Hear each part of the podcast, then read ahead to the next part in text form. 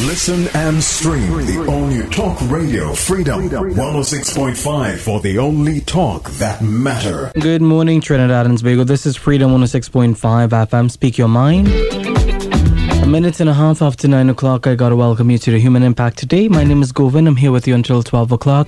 Thanking Satish Mahabir for the morning rumble. Wishing him the best for the remainder of his day.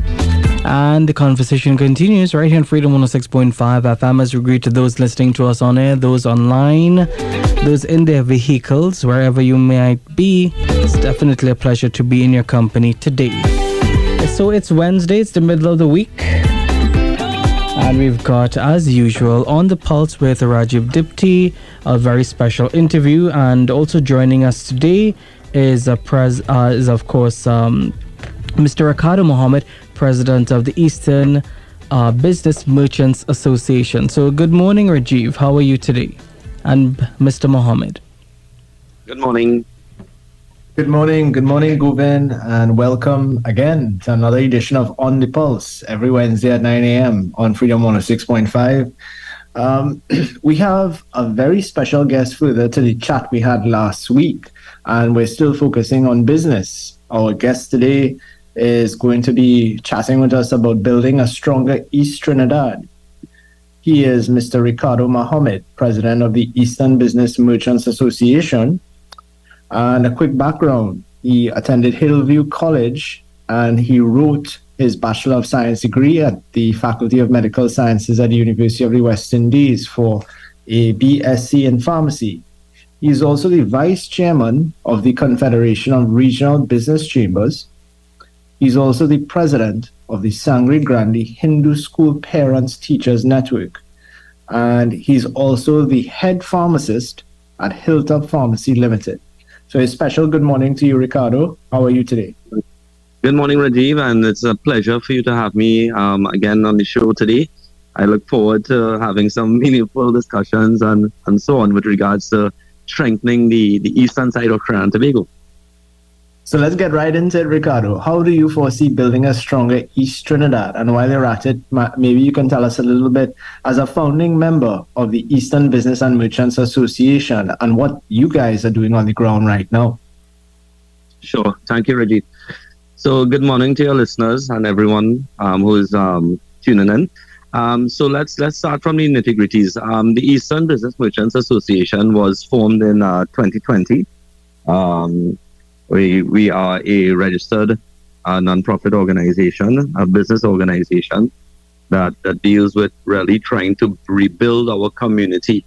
Um, for many years, we have noted that the town of Sangre Grande and its environs would have been, um, well, in, in the light of a better word, we needed some more attention and love on this side. And we really didn't see a lot of things that we were expecting to happen to, to rebuild infrastructure and so on within the eastern side of Trinidad, and especially where our economic standpoint is, we had to do something to try to revamp and boost the town of Sangre Grande. So the EBMA came about 2020. We went on a membership drive. From then to now, we have approximately 150 members spanning across from Mayaro to Matelot, the entire eastern seaboard, Valencia, Sangre Grande. As we know, Sangre Grande, it's a, a nucleus town. It's the biggest town on the eastern side of, of the country. Um, we have a, the Sangre Grande population itself is about 18,000, um, a little more than that around there. But con- combined on the entire East Coast, where we serve as the main town, we kind of we support approximately 75,000 people on this side of the country. Uh, so Sangre Grande has been over the years um, is in need of repair. It's in need of of revamping, and so there there are many things that we now as a group has decided to let's try to put Sangre Grande back on the map again. So we would have had um, first of all we started with our community and we believed in strengthening our community. So for example, one of the main things that we would have been doing is trying to strengthen our youths. And when I say that, we would have we would have engaged school principals across the region on the east here. We would have we went on a fact finding mission to find out what are some of the basic needs the school would have. Some of the students who may have been um, underprivileged in whatever way or fashion. And every month, the EBMA, uh, we find four schools within the area and we try our best to supply basic things. So, for example, there were students who needed iPads and, and tablets, and we were able to donate a few of that to four of the major four schools within the town. There were other schools who needed materials and certain construction materials to to, to build little infrastructure at the school. So we donated some of those. Um, there were some schools who required fans, and we gave some of the school fans. And and when we have flooding and so on, we would probably do cleaning supplies, etc. But our main focus from the EBMA, apart from strengthening our economic standpoint, is we need to have a good community. We need to build our community so that our community can support our businesses to move forward. So we have launched also the a taste of Grandy That has been a, a fantastic idea by the team um, it is spearheaded by one of our executive members, Mr. Damian Chow, and we have been able to create now. So during the pandemic, when we had a lot of food places shut down, it really brought a lot of the persons into the food industry um, almost a bankruptcy. And um, so the EBMA sat down and we we've tried to figure out how can we now um, bring people from outer Grandy into Grandy to really try to support some of the initiatives that we had. So the Taste of Grandy came about. Our first one was held in um, in 2020, 2021, uh, July, and then we proceeded into 22, now 23. Um, and our first one, we were really surprised. We had approximately 25 food vendors and we had approximately 800 visitors on the first one. Fortunately enough, the second one we we we went close to almost 2,000 patrons on that day, and um, and what we did was really bring the people who had food businesses to so, showcase their businesses, spread their contact information, and you know really try to boost their business in a in a semi-marketing style so that they can people can become a little more aware of what is available. Um, that has taken up to great success. We're having our next A Taste of Grandy on Republic Day, um, September 24th this year. But during the process, what we tried to do now was to evolve from that and create a scenario that was a little more permanent. So under the leadership of Damien Chow, we were able to now form this, the Grandy's Food Hub, which is located on Alfonso Street, Sangre Grande. Um, it's just off the main road uh, off of Cooperative Street. And it's a fantastic food hub with over 12 permanent vendors. Uh, we have spaces for guest chefs that come on a weekend.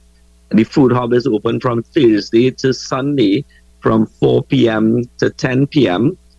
And it allows now some of these food vendors who also have their permanent jobs to come in the afternoon and earn a little extra income. So in that way, we are able to put money back into the into the food vendors' pocket, and and in, and then like the whole circle of thing goes with finances. Once the people have increased finances, there will be more spending power, more uh, money to go around, and it kind of boosts the economy in that aspect.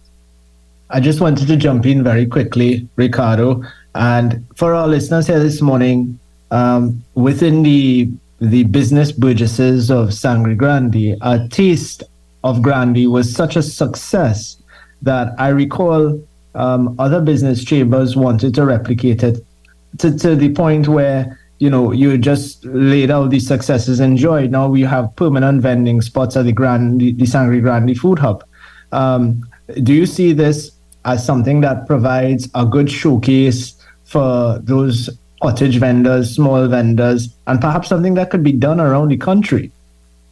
Yes, and I totally agree. That is something that we we envisioned that when we started the A Taste of Grandy, we wanted to be able to take now the A Taste of Grandy on a roving caravan across Trinidad and Tobago. By doing so, we can also support the rest of our um, business colleagues, our rest, remaining chambers throughout Trinidad and Tobago, because we have done it. It doesn't make sense to what we call um, uh, redesign the wheel, as the case may be, but we can actually now partner with any uh, chamber who is interested in setting up a taste of whichever town you want. But the thing about it is, it, what it did for our food business was really create two things. One, it allowed the, the food vendors to now have an additional set of income, which will support them in their businesses and support um, their, their future, help them grow their business as well. And two, the concept behind the Taste of Grandy was very family oriented. So what we did was create an atmosphere where families could come, sit down, have a little snack, interact. And what we have noticed is that one, we were, we have been receiving a lot of persons from outside of Grandy, as far as Point Fortin, San Fernando, Tunapuna, Port of Spain, Diego Martin, on a regular basis coming down to visit the food hub on a weekend. And it also allows, because of the variety that is there, um, you know, you can go there on different days and experience different types of foods, but it's not just the regular street foods. We do have specialty foods that people do. We have guys who do um, seafood and lobsters. We have different um, styles of doubles where you can get jeera chicken doubles and shrimp almost doubles. Like a, it's almost like a local tourist destination for yeah. Yes, definitely. And that was the aim. The aim was to create something that was simple but different, but give you a taste that will make you want to come back to Grandy all the time. Wow. Um, that's that's truly remarkable what you've been able to do because I've seen a lot of business chambers rave about the successes enjoyed, and I really have to commend you on your part and Mr. Damien Chow as well for his leadership of this initiative that has really redounded to great gains for the community. Uh, shifting gears a little bit here, much has been made about the ongoing highway development um, to Toco. How can you tell us from the business community some of the buzz, the positive impacts that this will take away for um, Sangre Grande and beyond? Sure. So within the realm of Sangre Grande and all the business persons really have a good relationship and we communicate effectively and well. And on one of our regular communications, you know, one of our greatest thing is one timelines. Um, the highways coming into Sangre Grande in different phases. You have the phase from Cumuto to Sangre Grande. You have the phase from Valencia to Toco Road, which has been completed. And then they have to connect Grande to, towards Toco Road.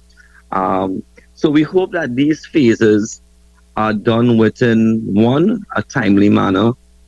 Two, we need to have open dialogue with the Ministry of Works and Transport in order to understand these timelines and how it's going to impact us. What we do not want is to be bypassed as a town. So consideration must be given into ensuring that there's a, a proper traffic flow in and out of the town of Sangre Grande. Um, in my mind, um, the the highway the highway works need to take all aspects into consideration. Like any other developmental projects, we have to be mindful of flooding within the within the town and um, and the proper and we have to also look at widening of our rivers, the infrastructural work that needs to be done to ensure that the water flows throughout the town do not create additional flooding. Within recent times, we have been having a lot of issues with flooding. We have been in contact with hydrologists and geologists from the University of the West Indies, UTT. We have been having conversations with um, EMA, etc., about developments and, and how these things are going to impact the town. Yes, we know that infrastructural works are, such as highways are beneficial for for creating commute between other parts of Trinidad towards San Grande, and we welcome that with open arms. Um, but the stakeholders, we need to be a little more privy to having discussions with Ministry of Works and Transport. And that's one of the things we are actually planning and we are hoping that we can achieve very soon is that we are in the process of trying to have a meeting with the Ministry of Works and other stakeholders, maybe other business chambers within this district, to how we can partner to effectively build and support community development uh, in terms of highway infrastructure, what we can do as a team to bring ideas forward to alleviate flooding, and how the private sector could partner with public sector um, to really bring about some really good positive changes, um, especially with regards to flooding, because flooding has been, as I said, one of our major concerns in this area since um, the big flood that we had in 2018. And we're going to stick up in that because I want to talk a little bit about the flooding, but we're going first a commercial break. So stay with us. We'll be back with Mr. Ricardo Mohammed, President of the Eastern Business and Merchants Association. Talk, talk is streaming at freedom106.5.com. And welcome back to Freedom 106.5 FM. We continue our discussions on the pulse with Rajiv Dipti. And of course, joining us today, Mr. Ricardo Mohammed, President of the Eastern Business Merchants Association. Yes, and we're back. And we are chatting this morning with someone who has been who is no stranger to the business landscape of Trinidad and Tobago. I recall meeting him for the first time some years ago. We were involved in the demonetization exercise of 2018. And thereafter, being a vibrant medical professional, he was heavily involved in COVID 19, the vaccination efforts, and is someone who is today the vice chairman of the Confederation of Regional Business Chambers, um, lending advocacy at a national level. Um, so, Ricardo, we were chatting about the issue of flooding. Now, we've seen record precipitation, uh, record levels recorded in the last few years. We just talked about 2018, uh, when I think we were both engaged in some level of flood relief, but there have been several issues that have contributed to this besides the record rainfall. I know that, particularly in East Trinidad, there are concerns about illegal quarrying, about the impact, the environmental impact of developments, but particularly as you see um, these developments going forward. Uh, what are your thoughts, starting first in East Trinidad and on a national level, because flooding is something that has become an annual item? Yes. So let's start with um, East Trinidad, for example.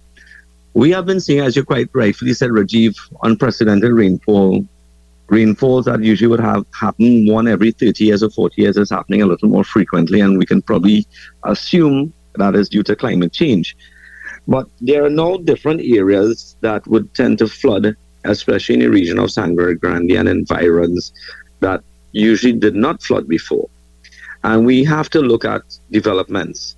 Um, yes, we welcome developments at all all aspects, but also our our authorities, the leaders within our different um, organizations, they must continue to ensure that the necessary um, infrastructural works are done properly and are done within a way that can cater for any such increased developments, especially when it comes to flooding.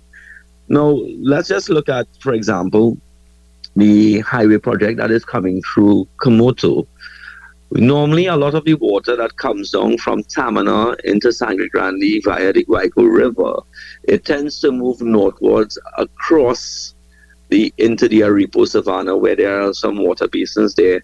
There's also an area inside the forest there that sometimes holds up to 40 feet of water.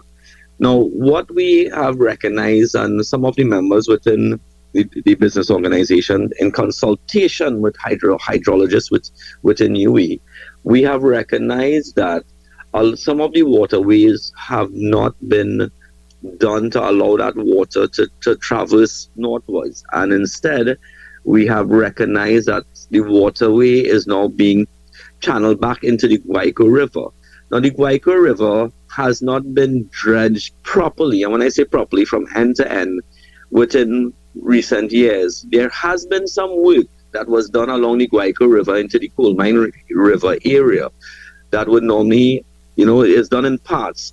But we, we need to look at it, it, we need to look at it in its entirety from where the works are and where the water has to leave. And one of the suggestions that have been been thrown out is that where the water has to exit in North Manzanilla through those riverways, those riverways needs to be widened or a second tributary built in order for that water runoff to run out a lot faster. As we know on the East Coast here, we are affected by the tide significantly when it comes to flooding because we basically very close to the coastline. So by increasing, by by putting in additional tributaries for that waterway to exist to exit, sorry, out of the, the rivers that goes towards the east coast will be one major help. And two, um, they need to look into. No, I'm not sure if that where the highway is being built, if the the rerouting of the water into the Guaico River is temporary, but we need to have a solution to it because every time we have a major flooding into Grandy, we have businesses who lose millions. Even one of our colleagues who is into the manufacturing sector has lost significant amount of equipment. Um, his, his his factory was significantly underwater, and you know, so it it, it really inconveniences the the business sector here, and and it impacts on us financially. We are now coming out of a pandemic where a lot of businesses were closed um, for a period of time. So whatever extra money business people would have had, it had been spent in paying staff, keeping trying to keep the company alive, um, paying whatever bills, etc. When you had no income coming in, paying whatever loans you would have had to pay. Like all other business persons, we have a house too. We have um, to pay for other bills and etc. So when we closed businesses during the pandemic and people would have lost significant amounts of money, now to have flooding being an issue that is really going to hurt and harm this town economically, we need to have it addressed. So we are in the process of, of requesting the various meetings with stakeholders so that we can try to find solutions. Even when I was a child, and most people you would hear say this, they were talking about, well, you know, when dry season reach, make sure the waterways are cleared, make sure the rivers are widened. And for year after year after year, these works usually start around the month of June or May when the first rainfall impacts us.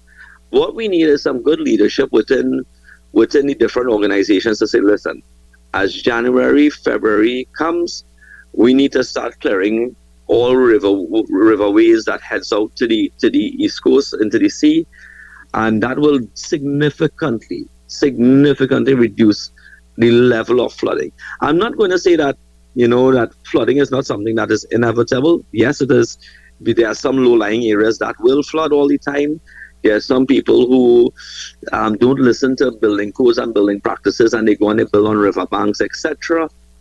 We know these things happen. But in the general scheme of things, there is no reason for the heart of the town of Sangre Grande to flood at this day and age. And just one week ago, we had the town flooded.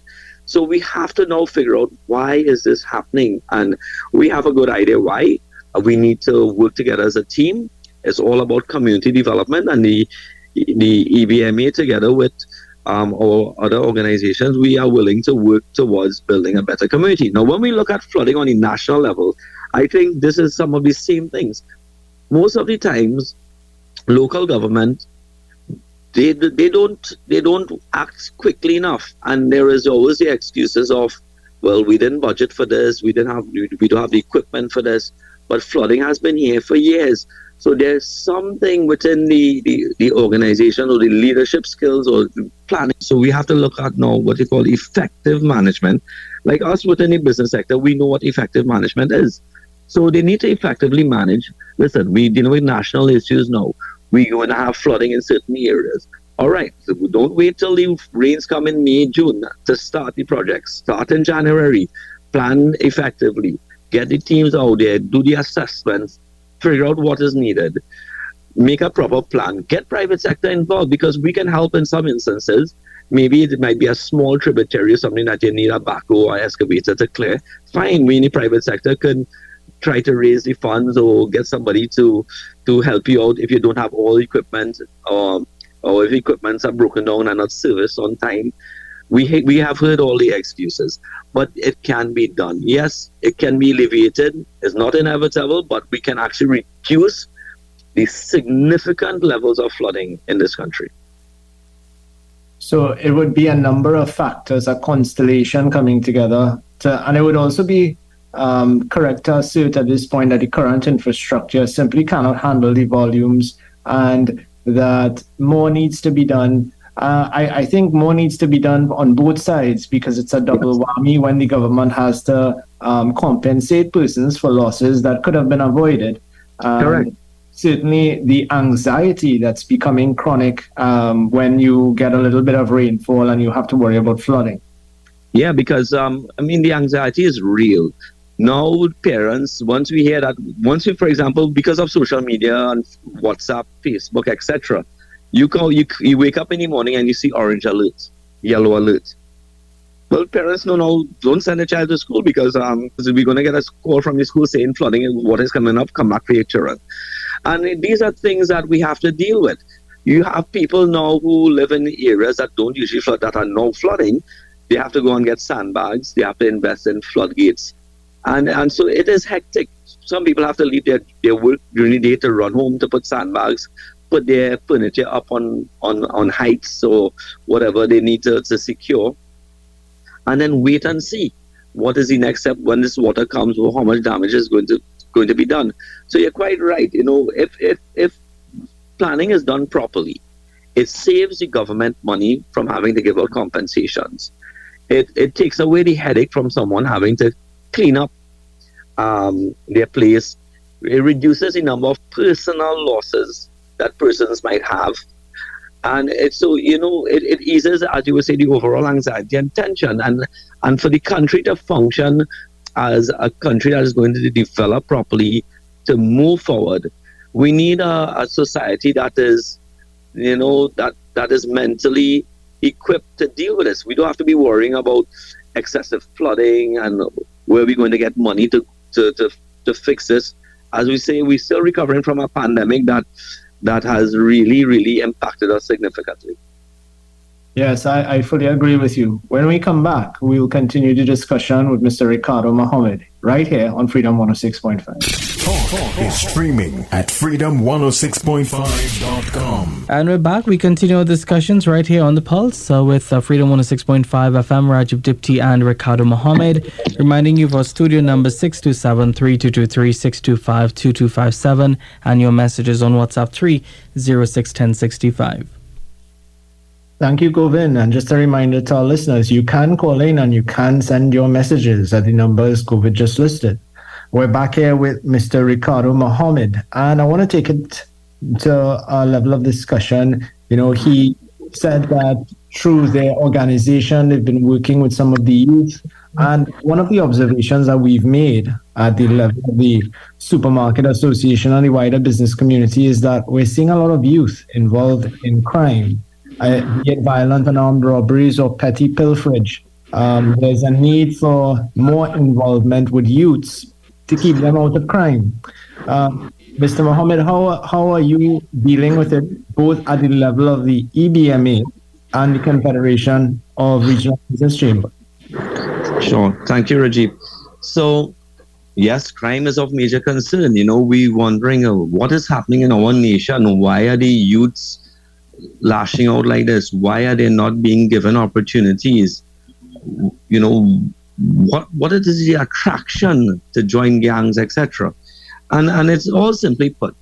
I think over the years, one, because the economy has become so difficult, parents were now forced to work multiple jobs. So then you're left with a child being left in the hands of maybe the grandmother, um, the neighbor, auntie or uncle, who made also themselves um, view parenting in a different way.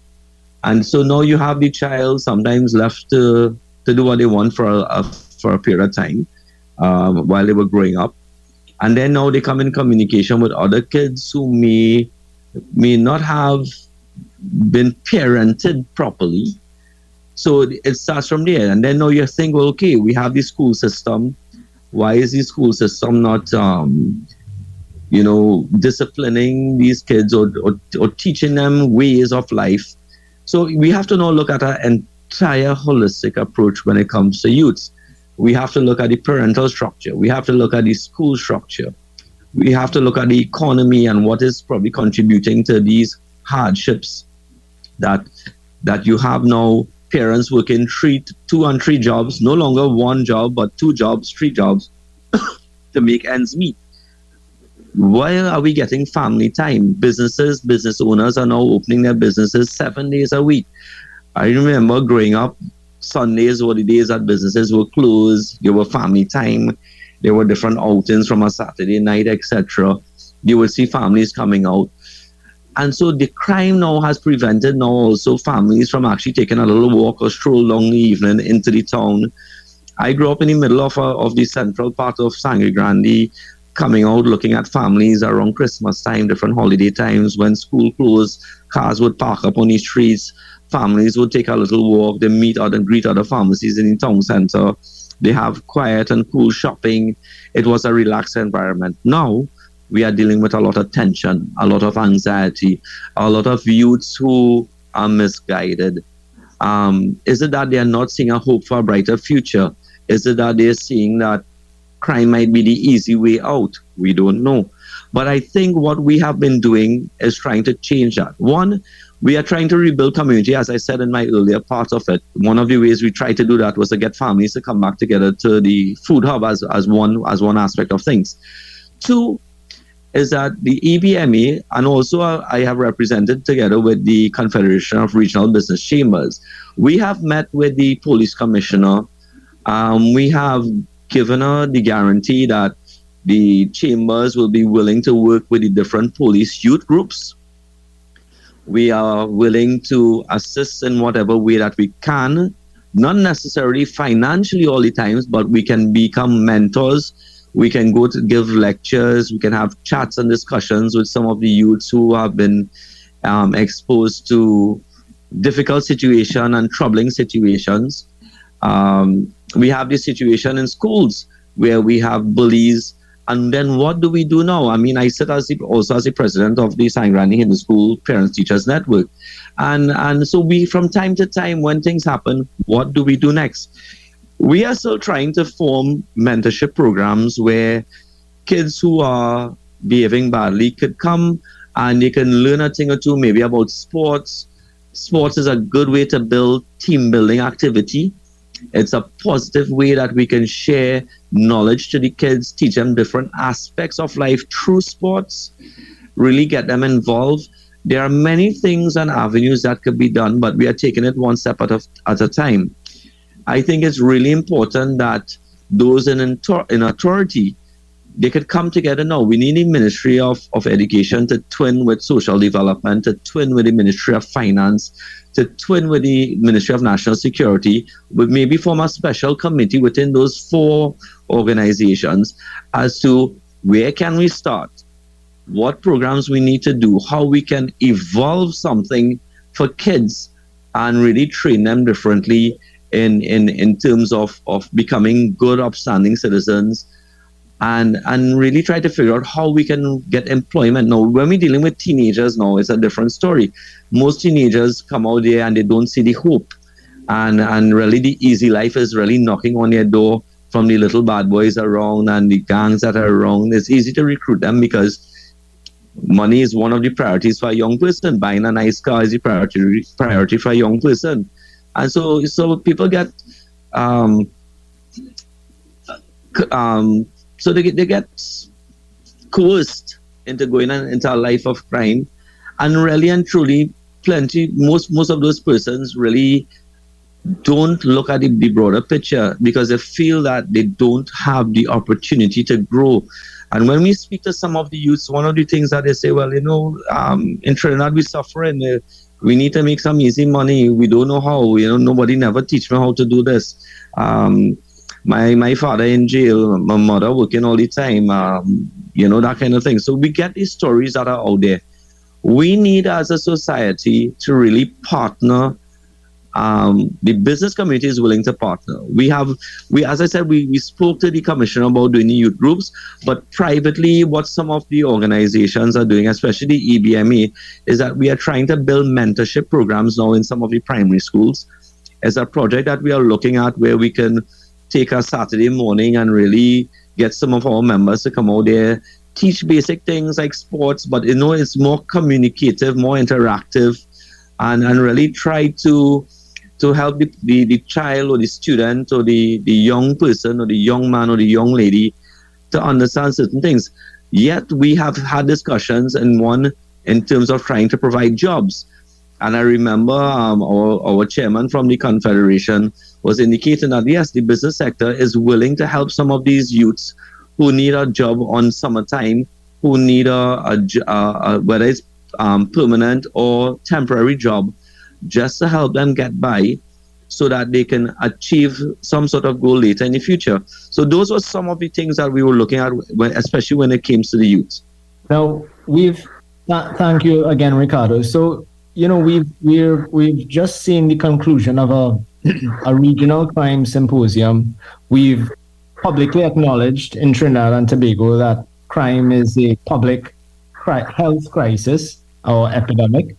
How from the, the side of your membership and as a leading member of the business community, how has this impacted the the operations of your members, uh, given the fact that they have so much to be concerned about now, from home invasions to armed robberies? Right, and you know, you know, Rajiv, that is that is a very, very, very um, valid point there. In in the sense that, listen, crime is going to impact all of us. One, we know fact is it has gotten worse. Fact, it has become more violent. Fact is that you're no longer safe in your own home.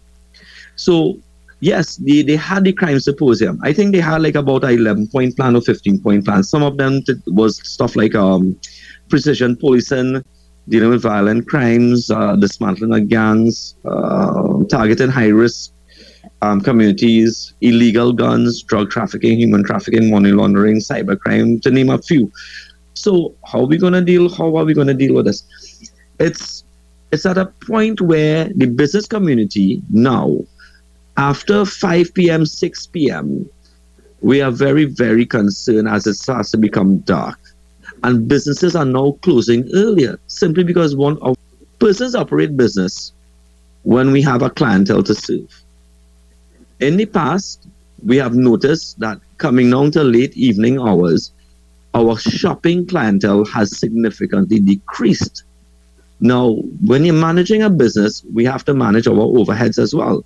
Of course, we're going to have staff employed. We and if we don't have the business coming in, right, at, at certain hours, for example, let's just use one example. Let's say a business opens till 8 p.m. And if by 7 p.m. the place is like a ghost town, it does not make sense for the business to remain open till 8 p.m. because they are the overheads now with staff, electricity, um, air condition, security, etc. All these are overheads. So, because the current economic climate is so difficult for the small businessman, it is easier for them to close now an hour earlier than to have those overheads. And I think this is something now that is happening throughout Trinidad and Tobago. We are seeing that a lot of the businesses are closing earlier because we're just not getting that evening business. Even more so, look at a town like Sangre Grande. Sangre Grande is a nucleus town for Toco, Manzanilla, Mayaro Beach, Flomita, Valencia, etc. Sometimes many people who live in this area, they traverse through Sangre Grande because we are a major um, transportation hub. We have the bus terminus here. We have the maxi stands. You could come to Sangre Grande and get a taxi to go to Toco. You can get a taxi to, go to Port of Spain, etc. We have a, a very good taxi, maxi taxi service. We have the bus terminus right in the heart of the town. So transportation now we have persons now who are in Grande having to travel, let's say to Tunapuna, Sama, Port of Spain to work. When they come back in the evening, and because of all the traffic that we currently experience on the Valencia stretch from 4 p.m. to 6 p.m., significant traffic coming into Sangre Grande. When persons arrive back at home in the afternoon and they come off at the Maxi Hub or the bus terminus, they tend to walk through the town. By that time, it's already dark. Then now you have you have persons now who are harassing young women who are coming from work. So instead of they stop any little grocery or they stop any little store that they like because they wanted to buy something, um, they just didn't bother. They, they, they're thinking, you know what, I come off the maxi, I come off the bus. Rather than walking through the town and stopping and shopping and having this one harass me and this one act begging me for money, or the young man being bullied by another group of fellas, well, give me $20 now. you know, that kind of thing. These are some of the things that that are now deterring some people from actually hanging around the town, doing a little shopping. So what they do, they, they come off the, the Maxi Hub, they go straight to the next Maxi or whatever the case may be, or taxi to take them straight home. So you're losing that that evening evening business. Yes, crime has impacted us. I myself has, have been robbed um, at one of my businesses in, in July 2018. And yes, we have security, we have everything. But at the end of the day, there are numerous businesses that are still being robbed. What about home invasions? There are a lot of home invasions that happen that you don't hear about it on the media. And so when you talk to your friend, you talk to your colleague, and you realize what has happened, it tends to raise a lot of red flags. So, what are we going to do about this? We are trying. As a business organization, what we had done was one, we have found ourselves as part of the station council in, in the. Grande department. We have been working on these CCTV systems to get that up and running. Um, fortunately, we were able to put up a few additional cameras within the, the districts in front of some. the ultimate goal is to really put CCTV systems on all major entry and exit points into Sangre which is not much. And two, we are looking at um, enforcing our neighborhood watch groups. Not a vigilante. It's neighborhood watch groups are really meant to exactly what it says as a watch group to look out for your neighbors so that if you see something, um, you report something. Um, apart from that, we, within my group of the EBMA, we are advocating for the issuance of fire, fire for FEOs for those who are um, qualified. And I and I and I stress on that word qualified because many persons have the thought, well, you know, you're just going to give out fire, um, firearms and that will make it worse and so on. There is a process. There is a process for FEOs. There is a screening a screening process. And like every other processes, if it is done properly, we should have no worries. We're not yeah. going to give guns to madmen simply yeah. as it is. Uh, so, so it's a very, a very, um, a very, a very sobering discussion. Uh, we have to go to a quick commercial break. Stay with us. We'll be back to uh, wrap up the conversation with Mr. Ricardo Mohammed this morning. Talk is streaming at freedom106.5.com. And welcome back to uh, Freedom 106.5 FM in progress on the Pulse with Rajiv Dipti and a special guest today, Mr. Ricardo Mohammed. Rajiv? Yeah, so I I mean we've chatted about extensively about a number of topics with someone whom is one of the leading business members in Trinidad and Tobago represents the Eastern Business and Merchants Association and also at a national level on the Confederation of Regional Business Chambers. While we've discussed issues extensively from development, flooding, crime, and several other social topics, uh, we want to hear a little bit more about what's on the calendar for 2023, um, both at both levels within the community and at a national level. And I'm sure some of our listeners would love to hear more about a taste of Grandy. Sure. So let's let's start with the basics. Um, a taste of Grandy. We are planning to launch one of the best food festivals ever seen, with entertainment like DJs, etc. A lot of family-driven activities, and we are looking to do that on September 24 this year the EBMA has really done a, a good job um, uh, in terms of bringing communities together, bringing different parts of our country together. We have guys right from Manzanilla being part of the Taste of Grandy, Toco being a part of the Taste of Grandy, Mayaro, etc. So we are hoping that our September 24th um, a Taste of Grandy is going to be a lot bigger than than before. Um, so we're looking forward to really putting out not just a culinary event, but we also showcase arts and culture as well. So we are bringing everything at the Taste of Grandy is done mainly from our region, and we highlight all our local persons. Now, where are we going as the EBMA? What our plans are? What our future developmental plans are? One, The EBMA is going to be lobbying for different things in terms of trying to improve the entire East Coast. So, what are some of these things? Um, Sangre Grande has been known as a major agricultural sector. We produce a lot of food here. We are now going to be lobbying for certain infrastructure to be done, especially roadways, etc. We are planning to liaise with different farming organizations um, to take things forward um, with regards to agriculture, but we are going to lobby government for agro processing plants in this area. I think it will help our farmers to have an advantage when it comes to increased profits for their their produce. Uh, it's going to significantly help to increase the employment activity in the farming sector. So we are going to push really hard for the agro processing plant. Two is that we are lobbying for clean energy. That is one of the way we are trying to help our climate we are hoping that we can put things in place and, and have the rightful discussions with regards to setting up solar plants on the East Coast. But not only that, we are subject to northeast trade winds, so we are also looking at wind turbine energy on the East Coast. So that is one of the other things that we will be pushing significantly towards. Thirdly, parking in the central district of Etong has been of major concern over the years, that has been one of the limiting factors because to drive through the town takes you about half an hour, which, and a drive that will normally take you two minutes. So, what are we proposing? We have a proposal plan for a parkade structure.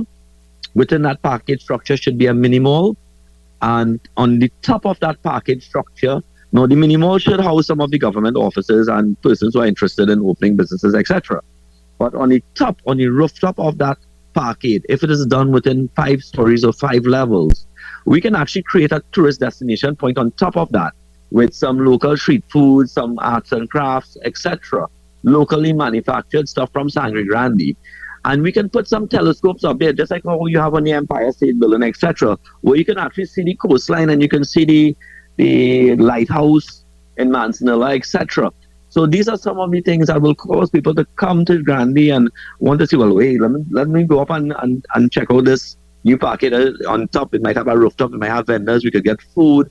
We can have our people from San Grande, the guys who build the leather, who make the leather sandals, the people who make the soaps, the people who make the beauty care products, the loofahs, the different crafts, can have an opportunity to showcase their products and help grow.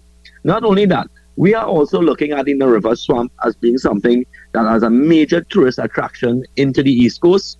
Um, we are hoping that with proper planning, we could actually teach persons how to, to um, cons- um, how to treat with these these wildlife, um, teach environmental conservation, teach them about the sea manatees, build a boardwalk in the Nariva Swamp area so that tourists could come. We can create employment the long haul, Rajiv, our main aim is once we get these basic infrastructural things done, agro processing plant, um, parkade, boosting tourism aspects, we create now jobs for the youths of the nation, for the youths of Sangre Grande.